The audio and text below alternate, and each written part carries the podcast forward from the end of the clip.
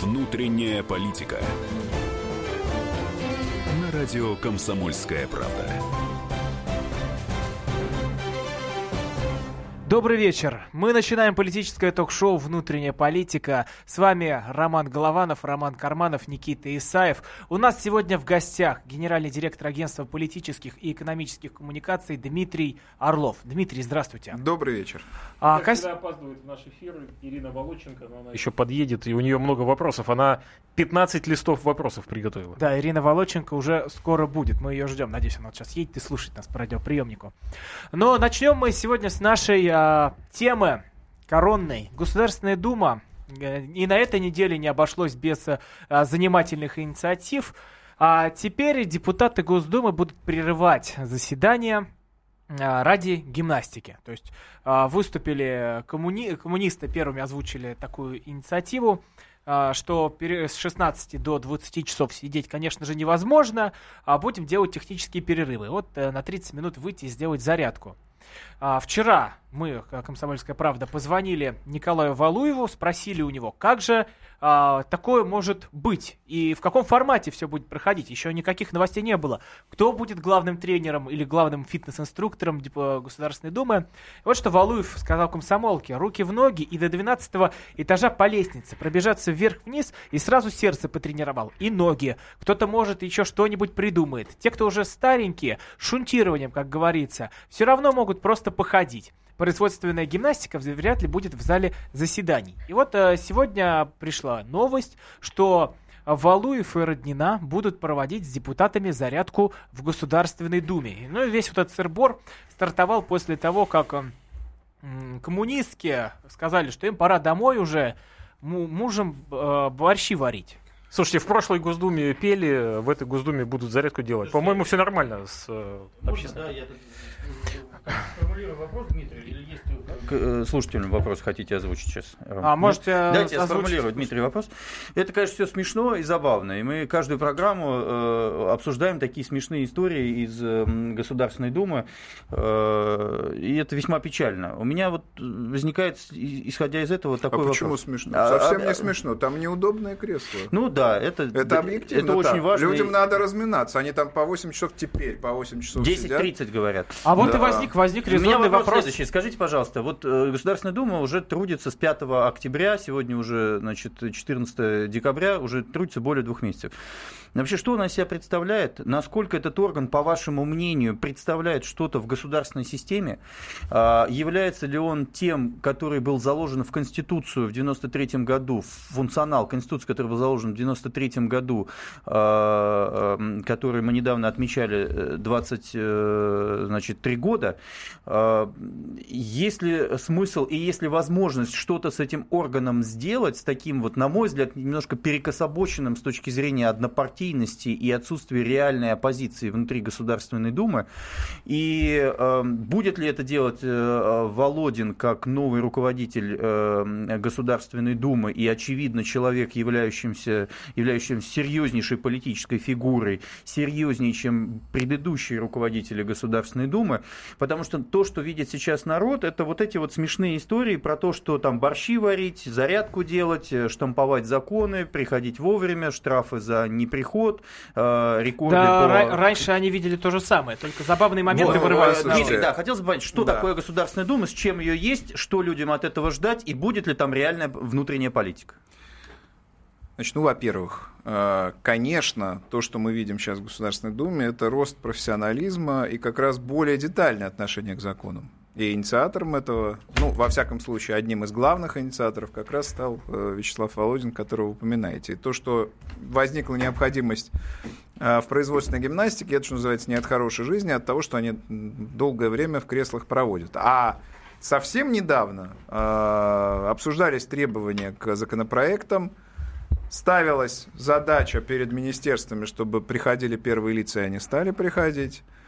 Законопроекты рассматриваются более детально. Значит, э, тоже казалось смешным кому-то требование, чтобы э, значит, не, не, не перепоручали по доверенности э, голосования, чтобы депутаты находились в зале. Ну, в конце концов, в большинстве парламентов мира э, британском, во французском, они находятся в зале в течение всего рабочего дня. И даже если они выходят, да, их, так сказать, э, в каких-то лобби-барах по соседству звонок голосованию зовет. И э, не зря же вот эти два, значит, э, э, две, два прозвища родились. Главный кнут правительства и главный кнут оппозиции в Британии. Главный кнут правительства пасту свою, так сказать, через одну двери, через одни двери проводит, главный кнут оппозиции через другие. Ну, у нас в данном случае кнут, видимо, один, потому что правительственная фракция э, контролирует, э, составляет конституционное большинство и даже больше.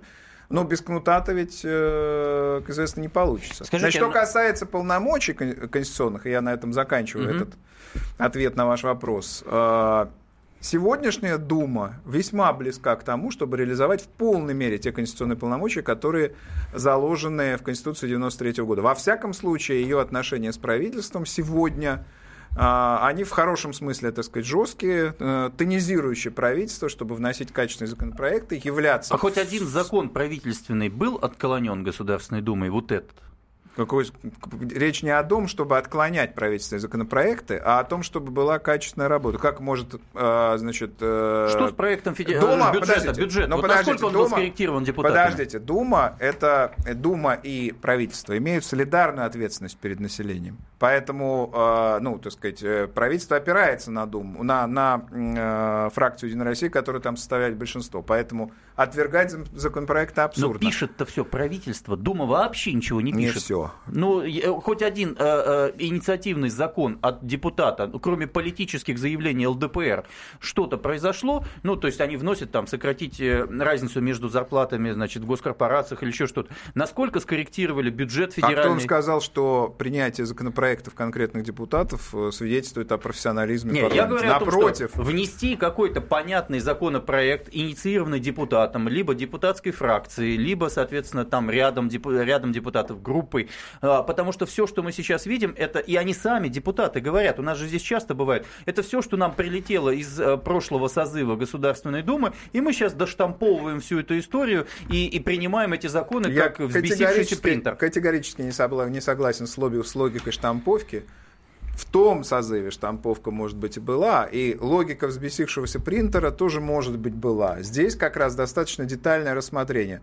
А, Володин хочет, что это явно видно, чтобы оно было более а, комплексным э, рассмотрение, это более детальным, с привлечением значит, экспертных групп, э, с тем, чтобы э, правительство отвечало за качество законопроектов. Кстати, вот сейчас разрабатывается специальный порядок внесения и рассмотрения законопроектов, э, связанных с президентским посланием. Я ожидаю, что будет, э, так сказать, э, ну, специальная ответственность и в аппарате правительства за, именно за эти законопроекты. И, соответственно, в Думе более э, серьезная будет э, А будете над ними участвовать в работа. поручении президента о подготовке стратегии социально-экономического развития к маю следующего года? Потому что президент прямо, по-моему, поставил такую задачу. Дума да, будет? Дума будет, Мгм. конечно. Я, я уверен, что будет.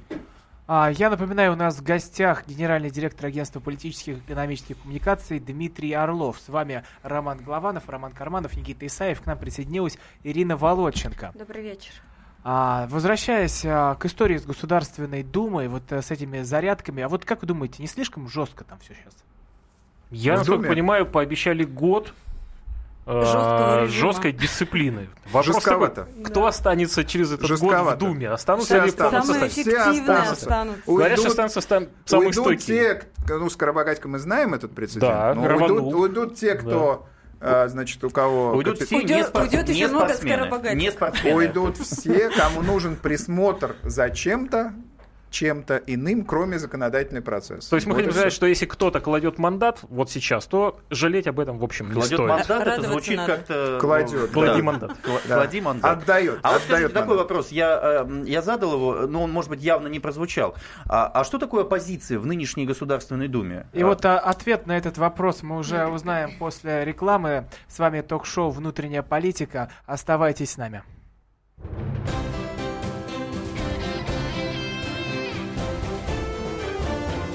Внутренняя политика.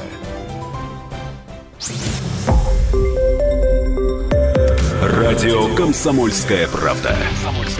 Более сотни городов вещания и многомиллионная аудитория. Хабаровск 88 и 3 FM. Эм. Тюмень 99 и 6 FM. Эм. Кемерово 89 и 8 FM. Эм. Москва 97 и 2 FM. Слушаем всей страной. Продолжаем эфир. В эфире политическое ток-шоу. А с нами Дмитрий Орлов, генеральный директор агентства политических и экономических коммуникаций. С вами Роман Голованов, Роман Карманов, Никита Исаев, Ирина Волоченко. И вот мы продолжаем обсуждать и Государственную Думу. Если у наших слушателей а, есть вопросы к экспертам, 8 800 200 ровно 9702. Также принимаем WhatsApp сообщение номер 8 967 200 ровно 9702. Никита. Да, Дмитрий, э, ну вот мы перед, э, перед рекламой начали этот вопрос, и я Э, его продолжу и разовью. Постараюсь очень коротко, чтобы дать вам возможность по максимуму на ответить, потому что это важно, на мой взгляд. А, люди проголосовали. Очевидно, мы все признали выборы. Никто а, открыто не заявил о там, масштабных фальсификациях. Кроме партии Яблоко. Кроме партии Яблоко. А, э, соответственно, общество признало и так далее. Мы сейчас уже не обсуждаем, почему такой выбор и так далее. Вы, кстати, гораздо ближе были к оценке реальности и давали прогноз вот ближе к этому, хотя, может быть, не все ожидали, что настолько масштабно Единая Россия, конечно, выиграет, но все-таки. Я хочу спросить следующее. Есть ли в стране оппозиция? Э, оппозиция в Государственной Думе, чуть более 100 мандатов у них есть, раз мы уже там про мандаты сегодня говорим которые не влияют. И Медведев э, э, при первой встрече после избрания э, депутатов Государственной э, членов фракции Единой России сказал, что мы, конечно, уважаем мнение других фракций, но голосовать все равно имеем право, исходя из того, что у нас абсолютно э, у нас конституционное большинство. У меня вопрос: исходя из этого, есть ли оппозиция в Государственной Думе? Потому что все, кто приходит сюда э, к нам, э, коммунистическая партия, ЛДПР и Справедливая Россия, вяло мычат какую-то непонятную историю. То же самое я наблюдаю там. У них нет ни юридического юридических полномочий на это, ни фактически какой-то своей собственной позиции. Государственная Дума представляет из себя фактически. А, однопарламент... А, однопартийную систему. А, что это значит? Только вот рассказывать о том, что поделили комитеты по 13 и тем, и другим, мне кажется, это не настолько очевидно для людей. Люди не видят Никитушка, оппозиции. дорогой, дайте ответить. Да, ну, ну, во-первых, спасибо за высокую оценку ответ. моих да. прогностических способностей. Правда, да, мы да. оказались ближе всего, 51-54 мы прогнозировали прогнозировали, 54 Единая Россия получила. Мы оказались ближе даже, чем э, экзит-полы, намного ближе, чем экзит-полы ведущих социологических центров. Так что спасибо. Значит, теперь по поводу э, значит, оппозиции. Конечно, оппозиция в парламенте есть. Не бывает партий, значит, не оппозиционной или, как говорят, управляемой из Кремля, которые постоянно голосуют против бюджета. Я имею в виду коммунистическую партию, а раньше, когда Яблоко входило в Госдуму, она тоже не ватировала никогда бюджетов. Значит, это последовательная и ясная а, оппозиция. В любом парламенте мира маркером оппозиционности является голосование за бюджет. Голосуешь против бюджета, ты и есть значит, последовательная оппозиция. А почему все, кроме коммунистов, проголосовали за Володина как спикера? 404 голоса было. Ну, потому что он их устраивал. Он вот устраивает справедливую Россию Нет, и ЛДПР. ну подождите. Спикер это все-таки э, консолидир, более консолидирующая фигура, чем э, фигура, собственно, партийной. Давайте вспомним, что и Рыбкин в свое время, и Селезнев, и э, Грызлов были фигуры ну, несколько более, большего ну, влияния. Ну, Рыбкин была балансирующая фигура, а Селезнев был коммунист. У нас нет, идет нет, прямая трансляция они... в Фейсбуке у Исаева, и тут говорят, что оппозиция есть, это партия роста. Вообще. Да, партия роста вели... великая. Вспомнили, да, да, да, оппозиция есть. Э, это парламентские партии. Да, они ослаблены после парламентских выборов, но они есть. Кроме того, есть значительная а, значит, э, часть э, людей с либеральными взглядами, либеральными, есть националисты, которые не совпадают с Жириновским. Все эти группы критически оценивают э, значит, происходящее в стране. Другое дело, какое представительство политическое они имеют. Часть оппозиции имеет политическое представительство, это системные партии. Есть партии давние с серьезным серьезные истории, э, как, э, например, «Патриоты России» и, и особенно «Яблоко», которые представительства не имеют. Есть партии, значит, э, еще менее значимые. Есть, еще раз говорю, вот это, эти либеральные и националистические избиратели. Э, или просто граждане, когда они не избирают, да, оппозиция есть, и она, значит, э, достаточно широка. То есть вы считаете, она звучит? Я другой вопрос, не нет, другой вопрос, э, в какой степени она влияет на политический процесс. Значит, вот я не соглашусь с вами, что политическая система однопартийная, она полуторапартийная. Или, иначе говоря, нишевая у нас конкуренция. То есть, значит, для любой политической партии победа является получение одного-полутора процентов пограничных избирателей. Вот их победа. Почему? Ну, такова система. Дело не в том, что им кто-то запрещает. Они не могут перевернуть ее. То понимаете? есть вы считаете, что победа у партии Родина, у патриотов, у партии Роста, у Явлинского это победа, то, что состоялось, по одному проценту то, что совсем, они не о них, не, не, не, вы а. меня не поняли. А, нет, вот, не скажем, понял. Компартия, если увеличивает по сравнению с предыдущими Всё, выборами да. на 1%, это для них победа. Как на рынке, вот на, на да, серьезном... Да, но при этом есть 225 одномандатных округов, где полностью победу одержали э, все, кроме, по-моему, согласованных округов под названием Родина и под названием в Башкирии э, Фархат Шейхуддинов. Шейхуддинов да. да. То есть, по Рифкат, большому счету, Рифкат, коли, э, э, да, Рифат, Рифат, количество да, да, фракций э, снизились у всех, и у коммунистов, и у ЛДПР. Ну, это закон такой, я же не спорю по да, этому поводу. Да, сочетание пропорциональной и мажоритарной системы. В общем, оппозиция есть, она, возможно, не в полной мере а вот представлена. Надо бороться за то, да? чтобы быть представленным в парламенте. А вот ощущение того, что такая столь низкая явка. Сейчас не будем говорить о том, что в Европе, в Штатах тоже относительно невысокая явка, хотя выборы Трампа Хиллари показали, что явка достаточно высокая. Вот эти 15% людей, которые не пришли на выборы, которые фактически пропали, а в городах это и 20, и 30%, в крупных городах, Москве э, и Санкт-Петербурге еще больше. Что делать с этими людьми, которые не доверяют выборам, системе, власти и так далее? Ну, то, что они не пришли, это не значит, что они не доверяют. Там тысячу факторов можно... Отличная ну, погода ну, была или, по крайней день. мере, три, да, да. Факторы 3-4, которые не способствовали, значит, явке. Я думаю, что, э, конечно, значит, заявку нужно бороться, и бороться прежде всего э, тем политическим силам, которые не представлены в парламенте. Я думаю, что нас ждет появления серьезного либерального кандидата, я не Навального имею в виду, угу. который внесет, который внесет, э, в общем, а интригу. Кого вы там думаете? Сейчас, э, секунду, это, который может внести интригу в выборы. Но, видите ли, явка была э, совершенно не одинаково во всех регионах страны, если уж серьезно к этому вопросу подходить. Был кластер регионов с высокой явкой, это традиционное наше голосование, там, Национальной Республики, Кемерово, там, ну, известен набор. Вот. И был, была явка, так сказать, во втором кластере менее а, существенная. Так что, э, значит, не, не будем все мазать одним одной краской. А власть касается... за, них, за них будет бороться власть, за этих людей, чтобы они пришли? Да, я думаю, будет думаю, бороться. Будет. И это, Вы знаете, это я хочу... политическая задача. Можно я отвечу да, по поводу да, того, да. кто мог бы быть? Ну, да. это целый ряд фигур. От, от Кудрина до Надеждина. Вопрос, какая может быть, как, какая будет игра. Это а вы будет считаете, игра есть большая? запрос на эту либеральную э, э, тем, сколько вот этот вот э, главный спарринг партнер Путина, который должен в том числе обеспечить явку, может получить 10-15%, сколько? Я сейчас затрудняюсь, так сказать, торговлей процентов заниматься э, в этой студии, но, но полагаю, что электорат либеральный. Ну, либеральный мы его условно называем. Ну, либеральный 10-15 точно нет, мы же да, это понимаем. Да? Нет, он даже может быть больше. Он может быть и 17, и до 20. Другое дело, какую часть этого электората может этот политик консолидировать. Ну, Надеждин, ну, мы же все понимаем. Может быть 8. Д- Давайте Дмитрий. вспомним Прохорова на выборах ну, Прохоров и Надеждин года. Вот, хотя вот что-то такое. Дмитрий, кстати, кстати вот, вот что пишет слушатель. Не ходят на выборы как раз из-за отсутствия доверия к нынешней власти.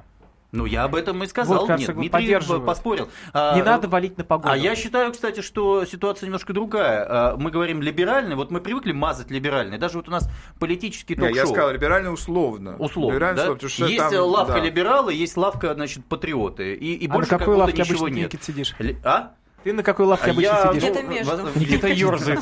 Не, я считаю, что позиция должна быть немножко другая, потому что либералы это типа те, которые развалили страну, экономику, Гайдар, Чубайс, это Гозман, э, и все они либералы. Я считаю, что там запрос есть на что-то, нечто другое для Запрос этих людей. есть на, на экономическую свободу, запрос есть на рост, запрос есть на активность, запрос есть на динамизм. А есть вот о чем мы власти. говорим, когда говорим об условности. Усталость есть от Путина, от власти, от системы. Есть усталость, по вашему мнению? Усталость от системы есть всегда. Есть. Потому что система – это штука устоявшаяся. А у нас она устоялась, и, и с течением времени в общем, сейчас она в фазе, так сказать, тоже э, стабильности пребывает. Но из этого не следует, что ее нужно встряхивать, так сказать, А вы считаете, ценой. что вот Надеждин и Кудрин, вы их назвали, способные, то есть, по большому счету, люди... Я сказал, что диапазон может быть широкий. Ну, От кто Кудрина еще? Ну, нет до людей. Надеждина. Ну, ну там ну, есть, ну, эти, кто? есть эти э, игроки, они там э, всем известны, кто, кто ну, может. Ну, поговорим. Кто а, может. Продолжим э, разговор в следующем да. блоке. Оставайтесь с нами, много интересного ждет вас. Не хочется, видим, фамилии.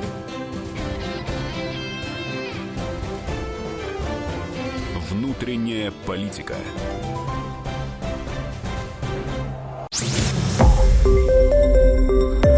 Радио Комсомольская правда". Более сотни городов вещания и многомиллионная аудитория. Хабаровск 88 и 3 FM. Челябинск 95 и 3 FM. Барнаул 106 и 8 FM. Москва 97 и 2 FM. Слушаем всей страной.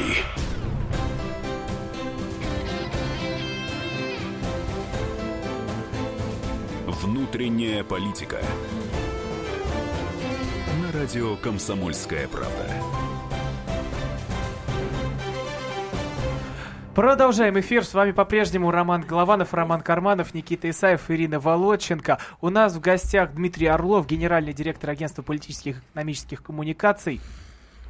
А, переходим а, к следующей да, теме. К следующей теме, она, вернее, вытекает из предыдущей. Постара... Есть просто базовый информационный повод. Вчера-сегодня э, э, э, значит, Алексей Навальный, э, меня пытаются убедить в том, что его никто в стране не знает. Да давайте, мы не пытаемся убедить, у нас жаркая дискуссия на этот да? счет, и действительно ну, Но, не знают. Мы хотим сказать, что у нас давайте очень открыто. Или, скажем так, знают плохо. Знают плохо. Пусть вот слушатели напишут или, или скажут, знают они Алексея Навального. Ну позвоните, расскажите нам, знаете а, вы, не вопрос. знаете. Вопрос. А, информационный повод. Алексей Навальный Объявил о своем желании выдвигаться в президенты в кампанию 2018 года. При этом мы сейчас не обсуждаем, имеет он на это право, его дела, Киров лес и так далее.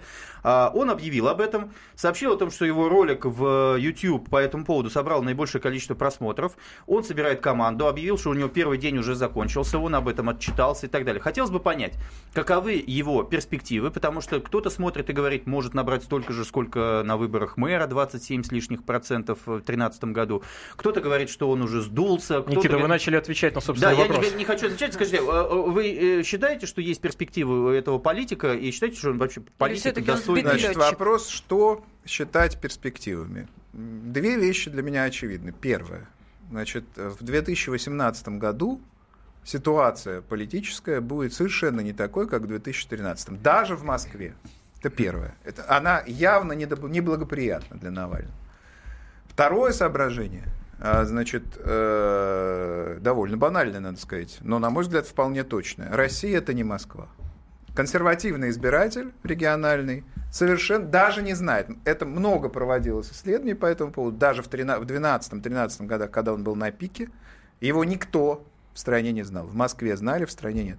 И еще есть одно важное соображение. Для того, чтобы победить а какой там победить? Получить значимое место, ну, скажем, второе, которое ему говорят сейчас, вот, значит, Глеб Олегович Павловский, Нужно получить но весьма уважаемый, совершенно, так сказать, на мой взгляд, делает неадекватный прогноз, что он может стать вторым, так сказать, основным а, конкурентом и так далее. Значит, это нереальный сценарий, потому что а, в стране есть три серьезных сети постоянно действующих, которые могут, можно развернуть. Это «Единая Россия», власти в широком определении, коммунистической партии ЛДПР. Даже сеть «Справедливой России», она дырявая и не, не, не постоянная.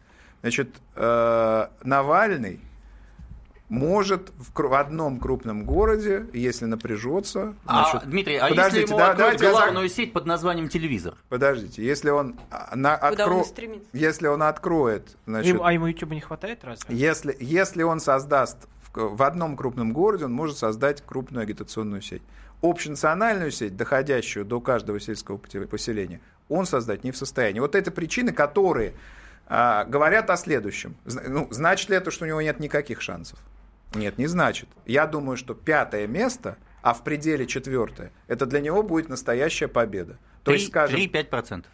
Ну, может быть и больше, 6%. 6%? Да. А но, вы... но не 7 даже, но вот, не, я не бы 7. так сказал. А если ему телевизор откроют, вот эту сеть? А если Исаев пойдет на выборы тоже, А, он скажет, опередит «Навальный Навального наш или нет? президент». Будет ли- Будет ли у Исаева Вы четвертое место? засмущали Никитова. По- Послушайте, у меня вопрос. Я Если человеку открывают Исаева. телевизор, он способен там, э, во-первых, по- повысить свою А узнаваемость что и значит открывают? В Ну, той он на первый канал идет и все. Что значит и все? Придет на Первый канал и на программе, где обсуждают Сирию и Украину, начнет говорить. Вот там кровавый режим, или что он там говорит, коррупционеры, все дачи, еще Ну, что-то. я вам хочу напомнить две вещи. Удальцов э, и, кстати, Навальный в 2012 году, я прекрасно это помню, потому что сам был в этих эфирах, э, по 40 минут на Первом канале сидели, и лично это видел, и витийствовали. Вот я не мог высказаться, например, Удальцов высказывался ради бога. Значит, его от этого узнаваемость и поддержка не выросла. Мальцев во время этих дебатов, он был ярок. Да, тут я соглашусь. Он был ярок, жесток. Да. Значит, он, он выбрал правильную стратегию, в принципе, да? Да, мы Во номер всех- восемь. Нет, нет, нет. Его стратегия была на самом деле избрана. Они за Путина, Да, мы не против, за Путина. да, да. Все, кто не за Путина, идите к нам. Да. Это верный Да, расчет. да. Ну и где? 0,68, по-моему, вот, они получили. Вот, вот. Мгм. Так что э, не надо Всё, я обольщаться. услышал ответ, да. Телевизор Исаев, э, ну, на ну, ваш- слушайте, вот в этом смысле не поможет. у я думаю, э, подождите секунду, я думаю, власть не будет ему препятствовать в получении нормального, если он будет зарегистрирован, не будет препятствовать в получении информационных ресурсов. У нас на линии слушатель. Значит, из этого не следует, что у него будет какой-то режим. А, Вот и Наш студийный номер телефона 8 800 200 ровно 9702. Также принимаем WhatsApp сообщение номер 8 967 200 ровно 9702. Если вы согласны или не согласны с мнением наших э, ведущих экспертов, а, звоните. Рады будем вас услышать. У нас на связи Рамазан. Здравствуйте. Добрый вечер. Добрый вечер. Коротко, коротко. Значит, Навальный, у Навального шансы есть. Это вопрос раскрутки. Дать ему раскрутиться, да, и народ, определенная часть народа, за ним пойдет. Это правда. Это вообще нужный элемент в нашем обществе, вот этот Навальный. Но сумеет ли он, став главой, сделать какие-то серьезные социальные преобразования, я считаю, нет. Это вопрос не его полета ума песни. Это один момент. Вот сидит у вас там эксперт, да? Или кто? Кого вы там пригласили? Да, у нас э, в гостях Дмитрий Орлов, генеральный Вот, вот, директор вот, агентства да, Дмитрий Орлов, который рассказывает, что выборы прошли у нас честно, да, у нас есть оппозиция в нашей стране, а я считаю, что нет никакой оппозиции, а есть только спарринг партнеры управляющей партии. Для меня Геннадий Андреевич Зюганов это уровень обкомовского бубнила ни о чем. А Жириновский общеизвестный клоун, Миронов никто и никак. И никакой оппозиции у нас нет. Ваш вопрос, давайте, ваш вопрос, пожалуйста. Мой, мой вопрос такой. Вот с чего он взял, вот этот вот товарищ эксперт, что выборы прошли честно, когда страна вообще не голосовала и выборов не было. Страна по определению не может голосовать за ту же партию «Единая Россия», которая принимает грабительские законы, как то на капитальный якобы ремонт, грабительский, грабежский закон. Вот он считает, выборы состоялись или нет. Вот смотрите, даже официальные власти признают, что выборщики или кто пришел на выборы, было всего 48 там процентов, да, от числа имеющих право голосовать. Но ведь они считают это 48 процентов от вброшенных бюллетней, а по всей стране был вброс. Вот чего он там поет тогда? Вопрос. А, Рамазан, спасибо большое. Вот, кстати, с вами а, тоже согласен один из наших слушателей. Объясните, пожалуйста, как за Парнас могло проголосовать 400 тысяч человек, если все дебаты Парнас призывал к повторению Украины? Вот поддерживает знаете, Рамазана. э, лягушку спросили, о чем вы поете? Ведь вы же, прости- простите, живете в болоте. Лягушка в ответ. А то мы поем, как чисто прекрасен родной водоем. Значит, детально моя позиция по поводу э, значит, че- честности, прозрачности, конкурентности выборов э, изложена не в одном докладе даже моего агентства. И я, если, так сказать, детально возвращаться к этой теме, которая, надо сказать, уже в сентябре, между прочим, отыграла, да, то это нескольких программ не хватит. Но вкратце э, была общая атмосфера конкуренции, с этим никто не поспорит. Конкуренция внутри правящей партии, конкуренция значит, э, между партиями. Никто, кроме партии Яблоко, да и то постфактум, не оспаривал итоги выборов. Никто не оспаривал. Был, было там несколько... Не, было серьезного потока жалоб. В общем, ситуация качественно отличалась от ситуации 2011 года. Я это прекрасно помню. Прекрасно помню, что было в 2011 году. Так Я- что давайте, э, значит, Давайте исходить из того, вопрос. что есть, есть реальная значит, э, общественная поддержка. Что касается повестки дня, которую там э, проводит, скажем, правящая партия или правительство, и агитационных методов. Ну, не надо их путать. Значит, агитационные методы, прежде всего, кстати, в финале кампании это была апелляция к Путину, это право любой политической силы, в том числе, которая находится у власти. А вот интересный вопрос пришел от нашего слушателя. Я напоминаю, что также вы можете подключиться к нашему разговору 8 800 200 ровно 9702. Также принимаем WhatsApp сообщение номер 8 967 200 ровно 9702. Вот добрый вечер. Хотелось бы а, узнать, а, как всегда будет Путин и доходяги, в том числе и Навальный. Где полноценные кандидаты? Но мы уже э, Нет, ну слушайте, что, что значит где? Ну что же где? А, ну вот значит, хорошо, вместо Жириновского, вот сейчас сказали, Жириновский клоун, Зюганов такой-то. У них, у них есть серьезные агитационные сети, у них есть кандидаты, за которые голосуют миллионы людей. Вы можете говорить о том, что они там не, реа, не так сказать, не, не, не представляют серьезную конкуренцию, но тем не менее тот же Зюганов или Жириновский, это серьезно. Ну, мы кандидат. обсудили уже да. Да, Все, давайте да. дальше перейдем. У нас давайте. была заявлена тема, тоже шумела, она еще э, выходные. Э, Никита Сергеевич Михалков, мой э, тезка, э, решил, значит, э, запустить интересную тему. Поскольку кино он сейчас не снимает, э, он э, решил попиариться за счет э, модной темы э, Ельцина. Конституция, Ельцин-центр и так далее, э, народное возмущение. И вот написал э, э, вот это вот публичное письмо, и пошла вот эта вот переписка, все выходные. Ваше к этому отношение? Есть ли вообще по этому поводу в обществе какое-либо напряжение? А, если есть, то почему? А, будет ли это куда-то выливаться? Является ли это каким-то условно кремлевским заказом или что-то еще? И вообще для чего все это нужно? Может быть, это нужно от Пальмира, чтобы люди забыли о том, что мы там а, потеряли, сейчас сирийская армия потеряла Пальмиру? Или это реально внутри, внутриполитическая проблема? Мне Вы знаете, я начну, если можно, с двух личных замечаний. Значит, первое, Михалков был доверенным лицом Ельцина на выборах. год. Да, как, да. Как-то в одном из интервью мне понравилось, он я говорил, что Ельцин доверенным это лицом Путина угу. на выборах. И вот как доверенное лицо доверенному лицу, скажу я Никите Сергеевичу, не стоило а, выступать с такими заявлениями. Ну, так сказать, он был лоялен той системе, он, а, так сказать, поддерживал ее. И, собственно, та система, она плавно, да, ну, с некоторыми отличиями, конечно, перетекла в ту систему, которая была создана в конце 90-х годов и существует по настоящее время. Это первое. Второе личное соображение. Я был в Ельцин-центре и должен вам сказать, что я историк, кандидат исторических наук, видел некоторые проблемы, фактически организационные в этом музее. Но на мой взгляд, это лучший музей современной России, э, современной истории России в нашей стране. Визуально? И он, он производит, между нами говоря, магнетическое впечатление. Это хороший, качественный музей. Значит, ну, то есть визуально Сергеевич, лучше, чтобы секунду, Никита Сергеевич Михалков в этом музее, так сказать, не был. И то, что он туда решил все-таки съездить по приглашению губернатора Свердловской области Куишева, это э, шаг э, правильный. Вот, значит, э, безусловно, безусловно. Ельцин-центр – это э, музей и образовательный центр, и центр... Вот это страшно, что образовательный. Сейчас, а и центр и влияния, центр влияния а на население, который а, значит, проникнут определенной идеологией. Идеологией свободы, причем специфически понимаемой. Но э, следует ли из этого, что, э, ну, скажем, Михалкову это не нравится, следует ли из этого, что его нужно закрывать или, так сказать, подвергать астракизму? Нет, не следует. Есть, есть такой центр, есть такая точка зрения, которая очень качественно доносится. Э, она имеет право на существование. И при этом, давайте э, понимать, э, она с точки зрения значит, качество, собственно, там, видеоматериалов, а Продолжим мы в следующем прекрасно. блоке о Ельцин-центре. Оставайтесь с нами.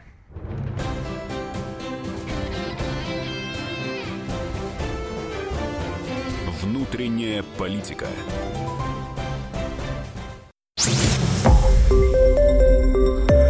Радио «Комсомольская правда». Более сотни городов вещания – и многомиллионная аудитория. Керч 103 и 6 FM. Эм. Севастополь 107 и 7 FM. Эм. Симферополь 107 и 8 FM. Эм. Москва 97 и 2 FM. Слушаем всей страной. Продолжаем эфир. С вами по-прежнему Роман Голованов, Роман Карманов, Никита Исаев, Ирина Володченко. У нас в гостях Дмитрий Орлов, генеральный директор агентства политических и экономических коммуникаций. Как вот в прошлом блоке вы узнали, еще историк. И поэтому тема-то как раз а, сейчас обсуждаться должна именно с вами. А Михаил э, Михалков обвинил Ельцин-центр в разрушении национального самосознания. Никита все-таки Михалков. Михалков, Никита я сказал Михалков. просто Михалков. Ну, конечно, а сказал Михаил Михалков. Я Михалков, немного да. оговорился на Мих, да, но потом да. я переговорил и сказал, что Михалков. Вот, тут Волоченко решил Дмитрию, включиться. Да, потому что ну, я тоже достаточно внимательно смотрю за деятельностью Ельцин-центра. У него же, Михалкова, был вопрос не в том, что он когда-то был доверенным лицом Ельцина, а сейчас он выступает против него. Он э, стал выступать в э, контексте идеологического содержания контента, который этот да. Ельцин-центр транслирует. Я посмотрела, там, например, на одной из встреч а, была лекция Ройзмана, криминально-западного мэра Екатеринбурга, и в рамках этой дискуссии там достаточно странные лозунги стали звучать, что якобы люди, которые воюют на, на Донбассе, это путиноиды, что все патриоты или очень многие в России это дебилы, над которыми нужно работать. Считаете ли вы нормально проведение таких лекций? И, может быть, просто действительно нужно общество спросить, э, как ну, к этому относиться? Значит, э, сам-то Ройзман, насколько я понимаю, никаких сюжетов каких-то э, антинациональных или, значит, тем более незаконных не произносил к нему можно по-разному относиться, но он, между прочим, довольно осторожно. А, кстати, он как кандидат в президенты может? Осторожно себя ведет. На мой взгляд, он, э, я с ним знаком, на мой взгляд, он слаб. Для, слаб? Для этой роли просто слаб. Или фамилия у него слабая? Нет, слаб как политик. А, слаб хорошо, как хорошо. политик. Я тоже знаком, поэтому... Вот. Э, значит, э, значит ли это, что... То, то есть, при этом, конечно, на любой лекции могут быть какие-то неадекватные, значит, участники дискуссии. Значит ли, что Следует ли из того, что какие-то присутствуют неадекватные участники дискуссии, надо закрывать весь такой центр? На мой взгляд, не следует. Вот. А э, за поведением каких-то, так сказать, людей э, значит, не вполне адекватных э, просто надо следить. А скажите, а вообще зачем Да, Путин... и кроме того, да. не стоит смешивать какие-то лекционные программы там и значит, э, образовательные... Привязывайте к, и к месту. Образовательные там какие-то штуки, которые с этим учреждением связаны, и экспозицию. Экспозиция Дмитрий, музея, она очень неплохая. У меня такой вопрос. А скажите, а вообще зачем Путин открыл Ельцин-центр? То есть, вот, э, по идее, Путин э, работает ну, несмотря на то, что он президент и должен работать со, всей, э, э, со всем народом, он работает с понятной аудиторией. Да, там по-разному можно оценить 80, 85, 90 процентов, по-разному об этом говорят. Но это же относительно узкая сегментарная группа людей, которые вот этим духом свободы, в кавычках, да, там пропитались.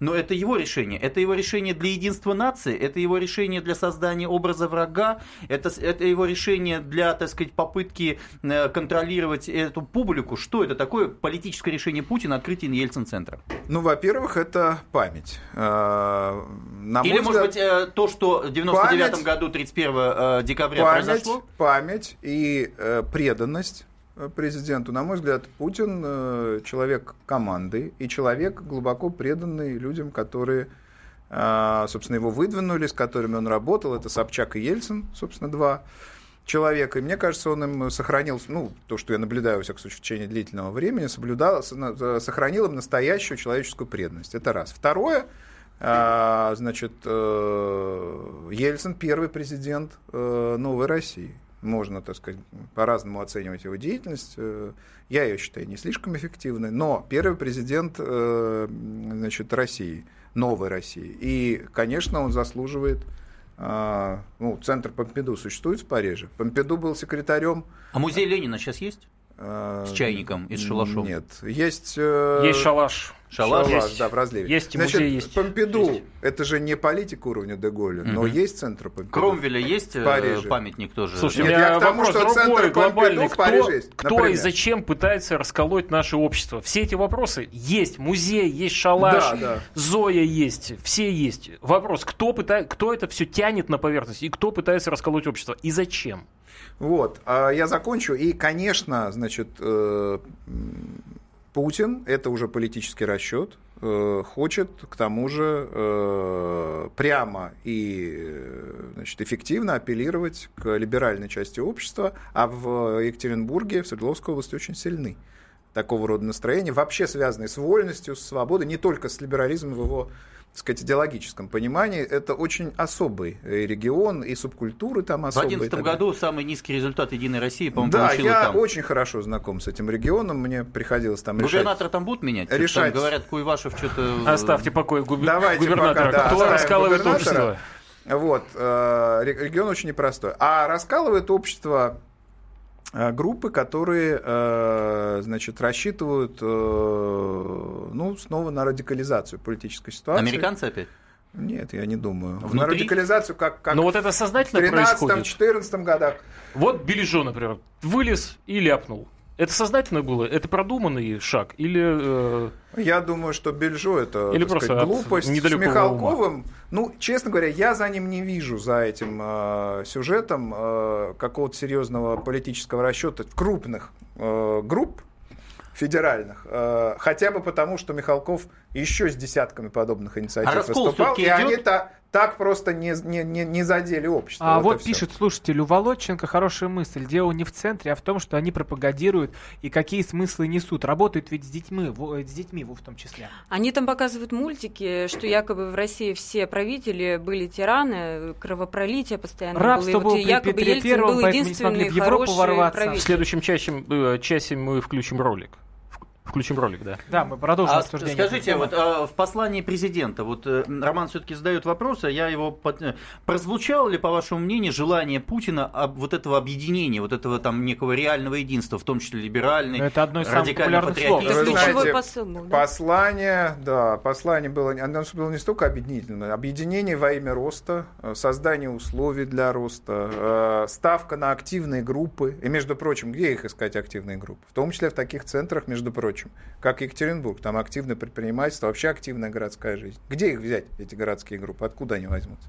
Вот, так что президент в послании тоже, так сказать, этот месседж, эту, это, собственно, послание э, формулировал. В общем, э, если есть какие-то э, основания для того, чтобы основания сомневаться в соблюдении закона, в Ельцин-центре при, при реализации каких-то программ или трансляции каких-то роликов, конечно, Э, здесь необходимые меры. Если же закон не нарушен, ну, значит, э, я думаю, образовательный этот центр имеет право на существование. И не зря Михалков ну вот, туда поехал. Не кстати, зря. кстати, пишет слушатель, может, и имел бы Ельцин-центр право на существование, если бы был построен на частные деньги. Но у него вложили и бюджетные. А народ спросили, нужен ли ему памятник Ельцину и его правлению. Вот этим завершая наш разговор. Я думаю, что такой деятель, как Ельцин, по-настоящему крупный и, так сказать, ну, в общем, создавший ту систему, которая существует, в том числе Конституцию, мы недавно отлемчали, да, очередную mm-hmm. годовщину, это же Ельцин. А фонд Гайдара имеет право на существование? Да, конечно, безусловно. А Чубайс? А фонд Горбачева. А фонд Горбачева имеет право на существование. На существование имеет право просто все. Друзья, у нас заканчивается час. У нас в гостях был Дмитрий Орлов. Всего доброго. Продолжим в следующем блоке.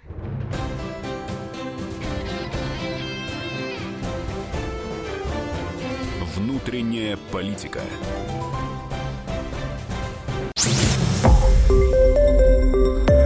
Радио Комсомольская правда". Более сотни городов вещания и многомиллионная аудитория. Таганрог 104 и 4 FM.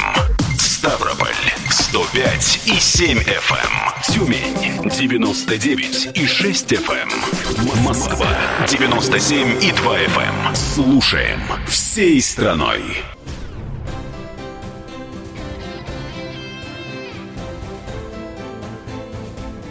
Внутренняя политика. На радио «Комсомольская правда». Продолжаем эфир. Пошел второй час нашего политического ток-шоу. А, с вами по-прежнему Роман Голованов, Роман Карманов, Никита Исаев, Ирина Володченко. У нас в гостях Дмитрий Гусев, российский политолог. Дмитрий, здравствуйте. Добрый вечер. А, но тему продолжаем. Михалков обвинил Ельцин-центр в разрушении национального самосознания детей. А, история гораздо глубже, чем ее позиционируют. Не напал Михалков, как он объяснился, на Ельцина, а напал он на события тех лет, то, то что происходило, а также на ту историю, которую преподают а, в этом Ельцин-центре, куда приходят те самые Слушайте, дети. напал он ровно на мультик. Да, и вот ровно на этот мультик. Давайте, чтобы все были в курсе, мы послушаем. Наши ведущие переозвучили его, потому что э, звук был в плохом качестве, но текст остался прежний. И вот так, тот самый мультик из Ельцин-центра. Февраль 1917 года. Острый политический кризис, вызванный войной, заставил Николая II отречься от престола. Через полгода в результате Октябрьской революции к власти пришли Ленин и большевики. Гражданская война. Российская империя превратилась в СССР. Новые лидеры пообещали стране светлое, справедливое будущее. Однако насилие стало главным политическим инструментом постреволюционного режима. Сталин поставил уничтожение людей на поток. Всего за годы репрессий страна потеряла от 10 до 20 миллионов человек. Так много, что до сих пор никто не знает точной цифры. Но даже такая трагедия не смогла окончательно раздавить общество, превратив граждан в покорные массы. Не партийные вожди, а обычные люди сделали все, чтобы эта эпоха вошла в историю не только ГУЛАГом, но и Днепрогэсом, Магниткой, покорением Арктики, немыслимым трудовым подъемом, который нельзя объяснить страхом, можно верой в свою страну. Только несломленные и уважающие себя люди могли победить в Великой Отечественной и Второй мировой войне. И победили, заплатив за мир такую цену, которую за победу в войне никто никогда не платил. Они вернулись домой победителями, но репрессии продолжались, вплоть до смерти Сталина. Многие тысячи фронтовиков получили вместо наград сталинские лагеря. С именем нового партийного лидера Никиты Хрущева связана эпоха, которая вошла в историю как оттепель.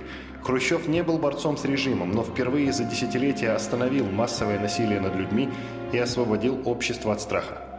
В 1964 году партапаратчики отстранили Хрущева от власти, отдав должность генсеку Леониду Брежневу. Страна вступила в эпоху застоя. Следующий шанс на возвращение в цивилизованный мир страна получила более чем через 20 лет, когда к власти пришел новый партийный лидер Михаил Горбачев. Его усилиями рухнула Берлинская стена, был поднят железный занавес. С именем Горбачева связана еще одна попытка вернуть страну на цивилизованный путь развития. Эта попытка была названа «перестройкой». Однако выяснилось, что система не поддается реформированию. Ее нельзя перестроить, можно только сломать. Стране требовался лидер другого типа.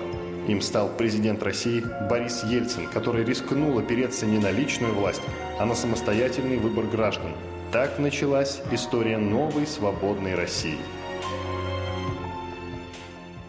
А, вот э, вы услышали тот самый мультик из э, Ельцин-центра, это звук с того самого мультика, а, из-за которого начался весь сыр-бор вокруг Ельцин-центра. Дети приходят, а, учатся вот такой истории, а после что они будут рассказывать на уроках. А, я напоминаю, что мы обращаемся к нашим слушателям. Считаете ли вы, что с приходом Ельцина началась свободная Россия, как вот это пропагандируется в том самом а, ролике? Наш студийный номер телефона 8 800 200 ровно 9702. Принимаем WhatsApp сообщение номер 8 967 200 ровно 9702. Никита Исаев. А, Дмитрий, добрый день. Я постараюсь так. Вот, понятно, что мы сейчас э, поговорим на тему там Ельцин-центра и вообще всего это дела. Слушайте, а вот Михалкова это вообще зачем? Он вообще кто? Он кто в этой политической системе? В свое время он э, играл в этой политической системе, был, кстати, вот доверенным лицом Ельцина. Потом он играл в какую-то, значит, историю вождя, э, значит, э, нации такого, значит, э, совести нации, да, у него есть собственный телеканал и так далее. Но вроде он как бы не играет в какую-то партийную историю, в какую-то общественную историю. А он играет такого уходящего гуру. Зачем ему это все? В чьих-либо интересах действовал? Веселиться на старости лет? Не, есть много свободного времени. Что это для э, Михалкова? Ну, смотрите, Михалков в данном случае, он же не сам по себе ценен, он представитель части нашего общества, наших граждан, которые имеют такую точку зрения. Что произошло вот с этим скандалом с Ельцин-центром? Вот в этом ролике, который сейчас мы послушали, изложено, изложен взгляд на историю России последнего столетия, который сформировался в конце 80-х, в начале 90-х. Что это за взгляд? Он состоит в том, что вот вы знаете, мы вроде бы как жили, жили, жили себе Российской империей, да, и вот с 17 -го года что-то у нас там пошло не так вот у нас репрессии были, вот еще что-то и так далее, и далее. Народ вроде как выжил, но власть была, так сказать, плохая. И вот мы снова возвращаемся на такую столбовую дорогу мировой истории. Фактически этот взгляд, он отрицает 70 лет советской истории. И многие другие вещи отрицают. Есть взгляд, так сказать, вот э, коммунистический, который наоборот говорят, ребята, вся история России, она вот э, пришла к тому, что мы... История Совет... Советского Союза восточных это, славян. Это, это, да, это вершина, так сказать, вот э, истории. Они отрицают какие-то другие э, отрезки, так сказать, нашей жизни. Но самое-то главное, что и то, и другое, оно разъединяет людей. Вот люди начинают спорить по истории. Ну да, был Сталин. Ну да, там было и плохое, было и хорошее. Да у нас в каждом периоде нашей истории было и плохое, а вы и как хорошее. считаете? Про что? Да я приемлю всю историю России. Какой Да? бы всю абсолютно. Ну, Для меня хорошо. Сталин, для меня Сталин это моя, это часть меня. 37-й год Для меня хорошо. Николай II это тоже часть меня. 37-й Подождите. год, Да хорошо. сейчас мы до этого дойдем. Подождите, еще раз, протокол, еще раз, хорошо? еще раз, смотрите. Мы же не события оцениваем, мы оцениваем события, какой смысл оно сейчас несет. Сейчас любые споры, они нас разъединяют, наше общество. Более того, я вам скажу, у нас сейчас год предстоит разъединяющий. Мы сейчас будем все спорить, за белых ты или за красных. Да Э, и за тех, и за других. вроде. Это наша трагедия, понимаете, это гражданская война. Что мы сегодня с вами сидим в одной студии, Так. а завтра я пойду, а мы в дыню дам вот здесь, вот внизу. А вы мне вот скажите, к чему это все а вы мне ведет. Подождите, а постойте. были ли вы Вот мы сейчас год страны? будем жить, мы сейчас год будем жить вот в такой А штуке. были в истории я страны, против этого, я 100% против не этого. спорили? Послушайте, Вы я против знаете? этого. Эпикур. У меня отец был Он коммунистом, а деда моего прадеда Окей. посадили в тюрьму и расстреляли. Вот о чем речь. Но это все есть моя такое история. понятие Ну. в Древней Греции. Вот они сидели на облаках, эти боги, и вообще не думали о том, что происходит здесь на Земле. Вот вы предлагаете что? То же самое? Не, не спорить каким-то образом, не находить А какую-то вам истину, пред- не нет, я вам конкурировать скажу, что ни, ни в бизнесе, ни в экономике, ни в политике. В чем? Вот живете вы, прекрасный молодой человек Никита Исаев. Так. И было у вас за последние 30 с небольшим лет много всяких историй. Так. И любовницы у вас были, и подружки, Были, и предавали вы кого-то, Так. обманывали, были вещи, за которые вам ну, стыдно. нет, вот, вот это Были вещи, за которые стыдно, Никита Есть, Исаев, есть, признать? да, есть? да. Стыдно до сих пор? Ну, а сейчас приходит человек и Так. говорит, слушай, ты вообще это все забудь. Так. Вот ты вот до пяти лет жил классно Так. в Советском Союзе, а потом у тебя все пошло не так. И посмотри, как насколько все не так. Ты ведь и предал, и подружку свою бросил, и жене два раза изменил, и еще же. Ты это все выбрось. Вот так было классно. Так. Вы как вы свою Я жизнь... так- Ельцин-центр здесь вы при чем? лично, При чем здесь вы, 70 лет советской власти? Вы, Никита Исаев, напротив меня сидящий, в глаза мне Так. смотрящий. Скажите, готов ты, Никита Исаев, отказаться от какой-то части своей жизни или не готов? Не, не готов. Не готов. А что я должен от своей истории отказываться? Я задаю вам Меня вопрос. деды, мой дед мне говорил, рассказывал, а тебе Можно я хочешь, чтобы что-нибудь я от этого сейчас? отказался, что ли? Нет, нельзя, вы же меня У спрашиваете. меня вопрос простой был с самого начала. Михалкову это зачем? Просто э, свою паству кормить или что это? Еще раз, Михалков это такой же, такая же часть нашего общества, как и я. Вот Михалков говорит, несколько сот, несколько миллионов человек, они также считают. Так. Он не только свой взгляд выражает, он говорит, потому что он не может молчать, потому что он понимает, что есть Так. люди, Ну, кстати, которые думают так же. Ну, кстати, он вот Михалков, он вы- это сказал. Так, Дмитрий, вы, правы, подождите, подождите, Ну, вот вы он, правы. конечно, он, Михалков да. молчать не может. 96-й год. Лидер в одном из интервью, вот в одном из интервью назвал Бориса Николаевича Ельцина динамичным лидером, приписывая ему заслуги, то, что он не состоит ни в одной партии. И вот цитата из этого интервью. Борис Николаевич русский, он, простите меня, мужик, а Россия а, имя существительное, же- ой, э, э, женского рода. И мужик ей необходим, говорил тогда Никита Сергеевич. Вот как вам такая цитата из 96 года? Ну что, слушайте, живет человек, прошло 20 лет, 20 лет прошло, он по какому-то случаю это сказал. Ну, А как вы- от, от- от слушайте, части своей жизни ну, отказываться послушайте, стоите? ну, как вы- слушайте, ну стоит, вы давайте, сейчас вот вы про говорили? 37-й год сейчас сказали, Так, да? спросил, а да. я вам скажу, опять же, возвращаясь к цитатам. Продолжим в следующем блоке, продолжим в да? следующем Не даете блоке нашу говорить? дискуссию. Опять задыхаюсь.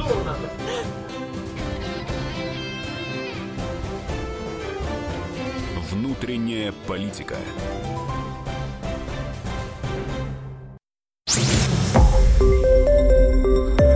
Радио Комсомольская правда". Более сотни городов вещания и многомиллионная аудитория. Челябинск 95 и 3 FM. Керчь 103 и 6 FM. Красноярск 107 и 1 FM. Москва 97 и 2 FM. Слушаем всей страной. Продолжаем наше вечернее политическое ток-шоу. У нас в гостях Дмитрий Гусев, российский политолог. С вами Роман Голованов, Роман Карманов, Никита Исаев, Ирина Волоченко. Продолжаем мы обсуждать историю с Михалковым и Ельцин-центром. И правда ли там перевирают историю? Призываем наших слушателей к разговору. Считаете ли вы, что с приходом Ельцина началась свободная Россия? Вот одно, в одном из а, роликов, демонстрирующихся в Ельцин-центре, посыл примерно такой. Рабство, мрак, а, начиная с, с Новгородского веча и заканчивая Горбачевым Горбачевым, а потом пришел Ельцин, и все у нас в стране наладилось, резко как-то хорошо стало. И вот, может, вы тоже вспомните, как вам в 90-е годы жилось. Правда ли там было все так э, ярко и солнечно? Наш студийный номер телефона 8 800 200 ровно 9702. Также принимаем а, WhatsApp сообщение номер 8 967 200 ровно 9702. Вот возвращаясь, а, Дмитрий, к нашему разговору, к нашей, к, нашей, к нашей цитате Михалкова, а, который в 96-м году хвалил Ельцина. Еще раз повторю, если кто-то кто подключился, Борис Николаевич он русский, он, простите меня, мужик, а Россия имя существительного женского рода, и мужик ей необходим, говорил тогда Никита Сергеевич Михалков. И он должен ее он сейчас заниматься не против. сексом. А Но он же сейчас еще не против. Мужик, как... Мужчина должен женщину любить и вести за собой, а не заниматься сексом. У нас существует однобокое отношение не, к этому. Не, секундочку. Мужчина должен заниматься сексом, чтобы, чтобы э, жизнь продолжалась. Это само собой. Дорогие но... друзья, после 12 часов ночи мы готовы оставить вас в эфире, чтобы вы обсудили. Вот послушайте, Дмитрий, по скажите, пожалуйста, вот э, появилась тема с архивами НКВД, потом, значит, Ельцин-центр всех разделил на две половины, равный, неравный, другой вопрос. Потом у нас Зоя Космодемьянская, да, Бельж... Бельжов вылез у нас, значит, это тоже разделяет общество. Скажите, вы видите, вы видите, как политтехнолог, как профессионал, э, технологии в этом э, во всем. Кто-то да, ну, дирижирует, ну, управляет этим. Да, ну слушайте, каждый сам себе дирижер, понимаете, один одно сказал, другой другое, но это все напоминает вот 90-е, ну, не 90 а конец 80-х. Там тоже, знаете, вот не спровергались все авторитеты. Вот я как раз доучивался в школе в конце 80-х, просто вот все, что было ценным, оно все вдруг рухнуло. Причем оно рушилось, рушилось, ты сам не замечал, что ты становился другим человеком. Это очень плохо, это, это очень трагично. Вот кто пережил э, крах Советского Союза в таком, в молодом возрасте, это было, понимаете, все, что было белое, стало черным, все, что было черное, стало белым и наоборот. И ты вообще не понимал, для чего ты там учишься в институтах, в университете, что дальше будет. Просто все рухнуло в один момент. Не дай бог это пережить, не дай бог. Поэтому я вообще против вот таких оценок, понимаете? Что касается вот этой цитаты Михалкова и 1937 года, почему она мне вспомнилась? Вот в 96 году ситуация в стране. Значит, мы либо возвращались, значит, э, ну, были, были как раз выборы президента, и мы были на грани, значит, вот такой новой гражданской войны. Михалков попытался, очевидно, тогда как-то объединить. Почему я 1937 год вспомнил? Что такое 1937 год? В 1931 году вышла работа Сталина, где он сказал, у нас есть 10 лет до начала войны. Если мы за эти 10 лет не сумеем мобилизоваться и к ней подготовиться, нас сомнут, сказал товарищ Сталин. Дальше люди, которые были тогда при власти, его, так сказать, команды, его соратники, кто-то сказал, ну да, давайте готовиться, давайте мобилизовать и так далее, и так далее, и так далее. А кто-то, в том числе военные, сказали, да ну, это все фигня. Так они, так сказать, если они не понимали общей ситуации, они что работали, на кого? Против Сталина или против страны? Ну, конечно, этим все и закончилось. А почему брали Если люди не понимали, простых но так людей, же зачем здесь. брали с кухни? Слушайте, ну все было, ну перегибы, ну я же уже сказал, значит, я же не против того, что были там перегибы, были люди какие-то за счет государственных интересов свои личные какие-то отношения сводили, все это было. Ну что мы, Хорошо. неужели мы готовы ради этого потерять снова страну? Хорошо, ну, Дмитрий, а, смотрите, а, Сталин страну удержал, в войне победил, а, власть передал, и страна еще продержалась а, лет 40, чуть меньше 40 лет, пока... И вот она развалилась в 91 году. Развалили. И буквально несколько дней назад мы отмечали... Да, годовщину годовщину развала, 25 да. лет. Вопрос, а, не просто ваше к этому отношение. Я понимаю, что сейчас найти а, тех, кто за развал, наверное, достаточно сложно будет. Я хочу понять, во-первых, что было бы с нашей страной, если бы это не произошло. Сейчас не будем искать причины. Что нужно сделать для того, чтобы по возможности постараться восстановить всю эту ситуацию? И способна ли нынешняя политическая система в стране, в России и в постсоветском пространстве все это объединить? Вот так все такой вопрос задали, на, на часа на полтора, наверное. Ну, значит, э, у нас пока, мне кажется, главной объединяющей силой, объединяющим центром в стране, что не дает развалиться, является Путин. Это, мне кажется, все понимают, все признают. И в этом смысле ну да, ну всегда система, то есть есть вот э, каркас системы. Какие-то вещи надо менять, что-то надо делать. Вопросов нет. Но давайте сохраним базовые вещи. Первое, нашу историю, всю нашу историю, от начала до конца.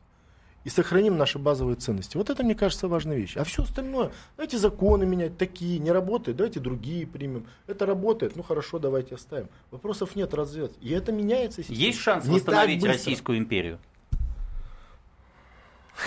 Ну, раз уж мы про Путина сказали, то у него есть классное выражение. Кто, значит, э, не понимает, что крах Советского Союза это трагедия, тот, значит, дурак. И кто думает, э, тот, вернее, бессердечный человек. Кто думает, что можно восстановить Советский Союз, тот дурак. Понимаете? Ну, как, в, в другом виде мы можем, но Российская империя, но Российская империя, Советский Союз, это все суть одного духа, одного государства, понимаете? Суть одного того же государства. Но мы ее, так сказать, в сложную ситуацию попали. Я, я думаю, что что-то что будет, но, ну, конечно, не будет никакого Советского Союза. Будем жить вот в ну, таких кстати, как живем? Как живем? Ну, кстати, Только вот лучше, э, Никита сейчас сказал, а, повторил, точнее, мысль Владимира Вольфовича Жириновского Своим вопросом. ты так Ирония, ирония, ирония. Своим вопросом. Вот только сегодня Владимир Вольфович вы, выступил а, в Государственной Думе, после дал интервью «Комсомольской правде» и предложил, что нужно вернуть старые символы, то есть э, царская Россия. А вот у нас есть э, синхрон. Владимир Жириновский, лидер партии ЛДПР. Давайте послушаем, что же он такого сказал. У нас есть синхрон Владимира Жириновского. Ну, нам нужно восстановить все, что было э, в царской России. Стены Кремля были белые. Белокаменная столица отсюда шла. Куда еду? В Белокаменную. А красными кирпичами это уже сделали коммунисты, покрасили. Вместо орлов они поставили звезды красные. Это символика масонов. А орлы – это была часть герба нашей страны. Это гордая птица. Это всем было понятно. А, вот такое мнение Владимира Жириновского. Вот, Никит, тебе ответ на твой вопрос. Стоит да, ли возвращать? Ну, по большому счету мы ответили. У меня вот такой вопрос, Дмитрий. А что, ты не хочешь заострять свое внимание на Жириновском? На Жириновском. Завтра мы с ним встречаемся у Соловьева. Но и... это вы там да, встречаетесь. Да, а здесь, как, как вы думаете, можно Я хочу сказать, вернуть? что все, что говорит Владимир Вольфович, э, это я очень аккуратно постараюсь сказать. А, это, аккуратно, он слушает нас, сегодня да, в эфир дозвонился. конечно. Это вещи далекие и космические. Более того, его предложение э, значит, бомбить из космоса по Турции, а потом, значит, сейчас он является главным турецким проводником у нас здесь, это даже не хочется... Не о Турции речь. У меня такой вопрос. Э, вот Жириновский, ЛДПР, вообще, а, что такое парламентаризм в сегодняшней России? Оппозиционные партии, там, что такое Единая Россия как суперпартия после этих выборов? Что такое непарламентские партии?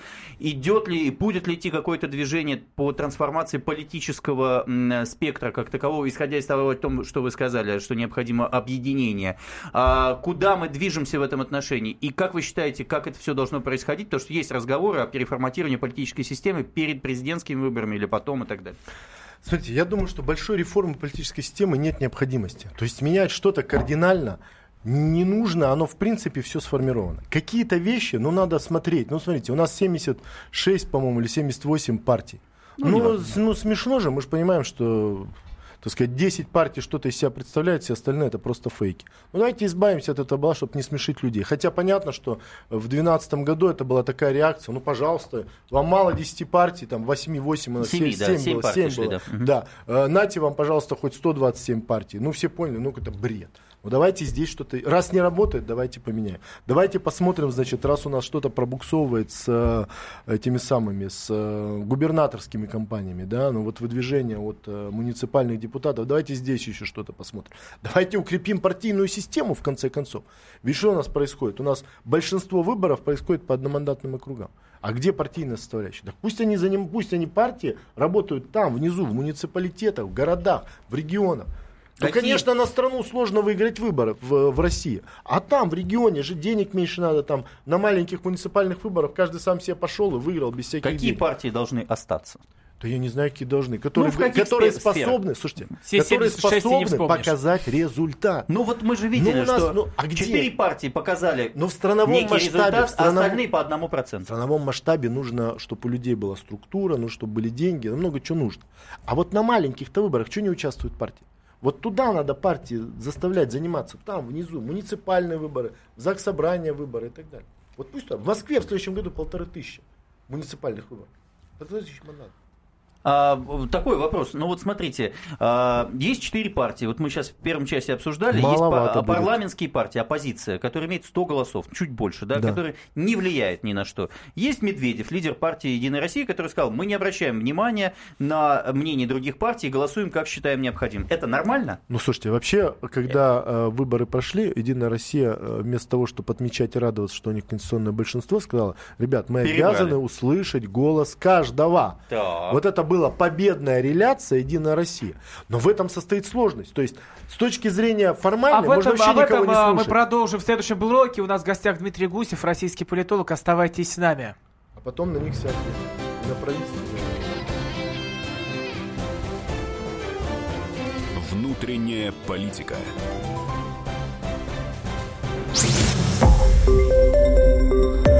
Радио «Комсомольская правда». Более сотни городов вещания и многомиллионная аудитория. Барнаул 106 и 8 FM. Эм. Вологда 99 и 2 FM. Эм. Иркутск 91 и 5 FM. Эм. Москва 97 и 2 FM. Слушаем всей страной.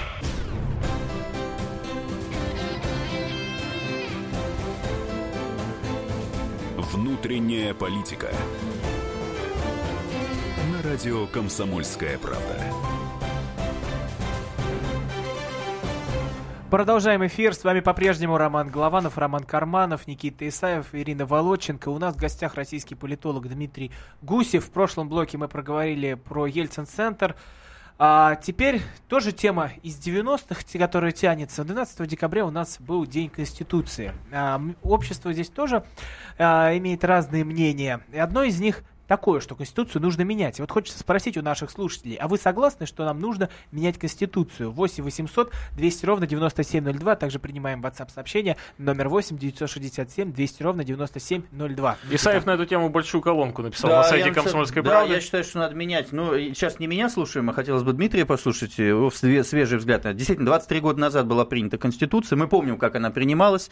Она была на коленке записана там группой Шахрая и так далее. После вот этого референдума «да-да, нет-да», а, Конституционное собрание, которое подготовило проект Конституции, фактически без особых публичных обсуждений было вынесено совместно с выборами в Государственную Думу, первыми после расстрела а, Октябрьского, значит, Белого дома, Верховного Совета, она была вынесена и принята а, большинством голосов и вступила в силу 25 декабря.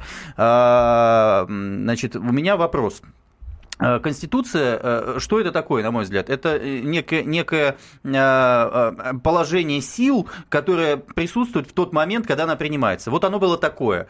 Ельцин считал, что это должна быть система сдержек противовесов, должны быть три ветви власти, они должны быть разделены и по вертикали, и по горизонтали, исполнительное, законодательное, судебное, федеральное, региональное, местное, двупалатный парламент, президент гарант Конституции, Конституция не президентская, английская конституция, смешанная форма правления. На мой взгляд, мы очень многое взяли из э, французской конституции. Я читал конституцию Муравьева, это вот, значит, который э, декабрист. Сегодня, кстати, у нас э, годовщина очередная по этому поводу. Дорогие друзья, если вы хотите полностью Вне... мнение Никиты да, внимание, знаете, вопрос, внимание, вопрос. Сайт Комстарела ли она? Является да. ли она точкой для понимания нашей, нашего пути?